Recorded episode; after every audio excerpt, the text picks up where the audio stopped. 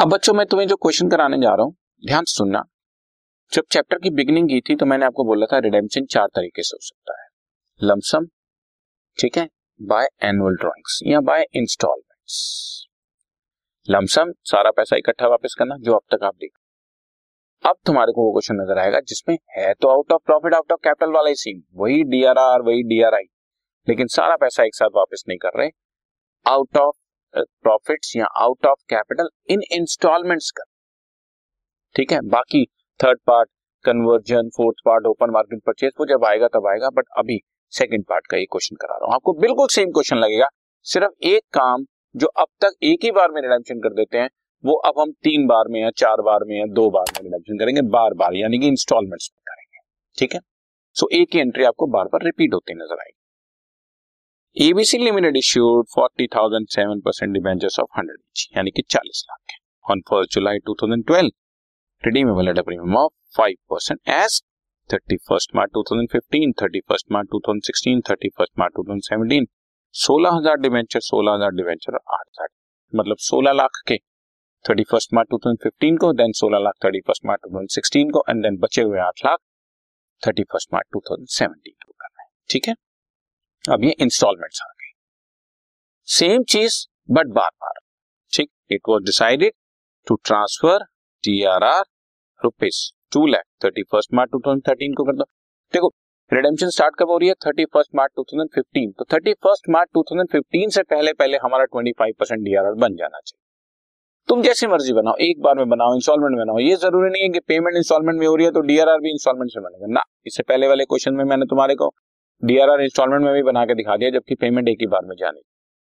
इसमें भी ऐसा ही है, तुम चाहे DRR एक बार में बनाओ चाहे बार बार बनाओ, हमें कोई प्रॉब्लम नहीं, बस 25% पूरा कर दो minimum, right.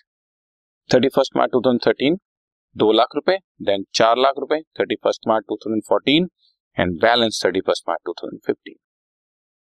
It invested the required amount in terms of companies act 2013 in government securities, और उसको एंड कैश करना आफ्टर लास्ट। यहाँ पर एक बड़ा अच्छा पॉइंट आएगा, मैं आपको बताने चाह रहा हूँ।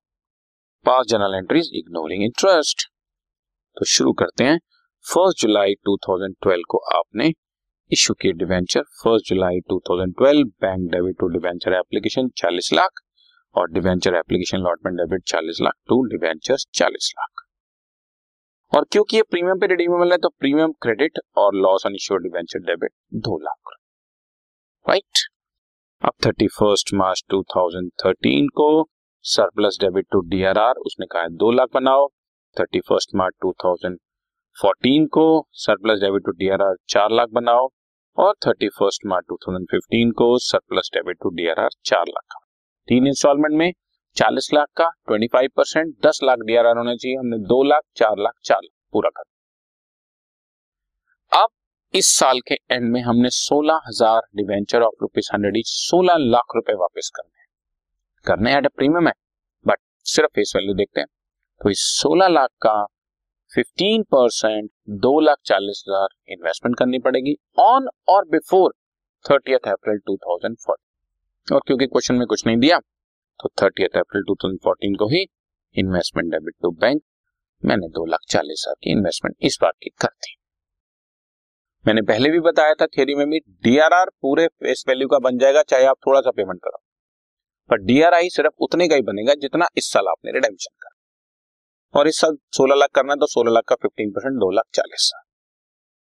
अब ड्यू डेट आ गई बच्चों, 31st मार्च 2015 को 7% debenture debit 16 lakh, premium on redemption 5% 80,000 to debenture holder 16,80,000, और debenture holder debit to bank 16,80,000 redemption.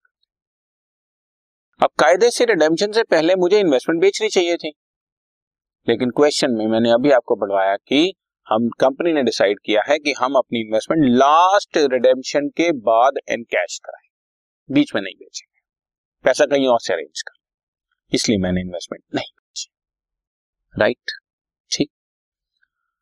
अगले साल 31st मार्च 2016 को फिर से 16 लाख की रिडेम्पशन करनी है, तो कायदे से 30 अप्रैल 2015 को मुझे फिर से 2,40,000 की इन्वेस्टमेंट करनी चाहिए, बट पिछले साल की इन्वेस्टमेंट ऑलरेडी 2,40,000 हमारे पास पड़ी हुई है, हमने लॉ की रिक्वायरमेंट तो पूरी कर दिया, हाँ, अगर पिछले साल जो इन्वेस्टमेंट हमने करी थी वो बेच दी होती तो हमारे पास फिर इन्वेस्टमेंट DRI 0 हो गई होती, तो मुझे इस बार फिर 15% करना पड़ता, बट हमने ऐसा कुछ किया ही नहीं। 15% की रिक्वायरमेंट तो अभी भी पूरी हो रही है 16 लाख का।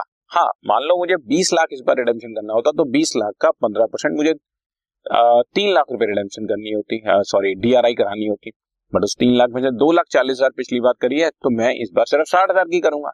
चाहूं तो मैं 3 लाख की खरीद लूं, कोई प्रॉब्लम नहीं है, लेकिन 3 लाख की मिनिमम रिक्वायरमेंट है तो 2,40,000 पिछली बार ही है तो मैं इस बार सिर्फ 60,000 करता, बट इस क्वेश्चन में तो वो भी प्रॉब्लम नहीं है। 16 लाख ही लास्ट ईयर था, 16 लाख का 15% 2,40,000 लास्ट ईयर करना था, इस बार भी 16 लाख ही रिडीम करना है तो 16 लाख का 15% 2,40,000 इस बार भी इन्वेस्टमेंट होनी चाहिए, और 2,40,000 हमारे पास पिछली बार की ही पड़ी है।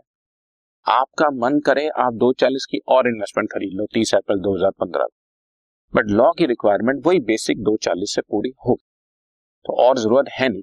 करना चाहोगे गलत नहीं होगी, एग्जामिनेशन पॉइंट ऑफ व्यू से भी करोगे तो भी गलत, आप कर दो, बट लॉ की रिक्वायरमेंट उस 2,40,000 में पूरी होगी।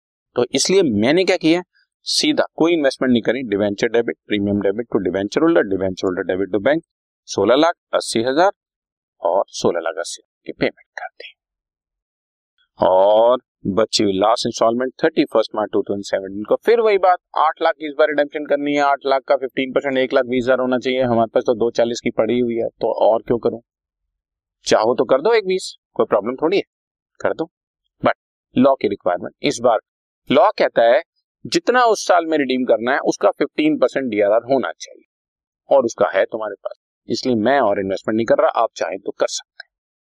Debenture debit, premium redemption debenture debit to debenture holders 8,40,000 और debenture holder debit to bank 8,40,000, ठीक। और क्वेश्चन में लिखा था कंपनी ने अपनी सारी investment after last redemption and cash करनी है तो 2,40,000 वाली 2,40,000 में मैंने बेच दी, और फाइनली जो एंट्री होती है DRR debit to general 10 lakh रुपए पूरा DRR जर्नलिज्म ट्रांसफर हो गया, ठीक। 3 अलग अलग डेट्स पर रिडेम्पशन करनी थी इसलिए मुझे 3 अलग अलग, वही एक एंट्री बार बार चल रही है, debenture to debenture holder, debenture holder to bank, और प्रीमियम है तो debenture debit, premium debit to debenture holder debit to bank, बार बार।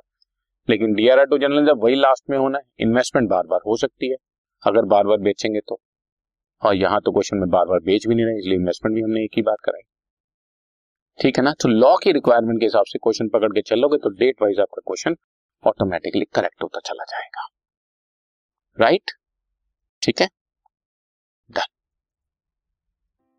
This podcast is brought you by Hubhopper and Shiksha Abhiyan. अगर आपको ये पॉडकास्ट पसंद आया तो प्लीज लाइक, शेयर और सब्सक्राइब करें, और वीडियो क्लासेस के लिए शिक्षा अभियान के YouTube चैनल पर जाएं।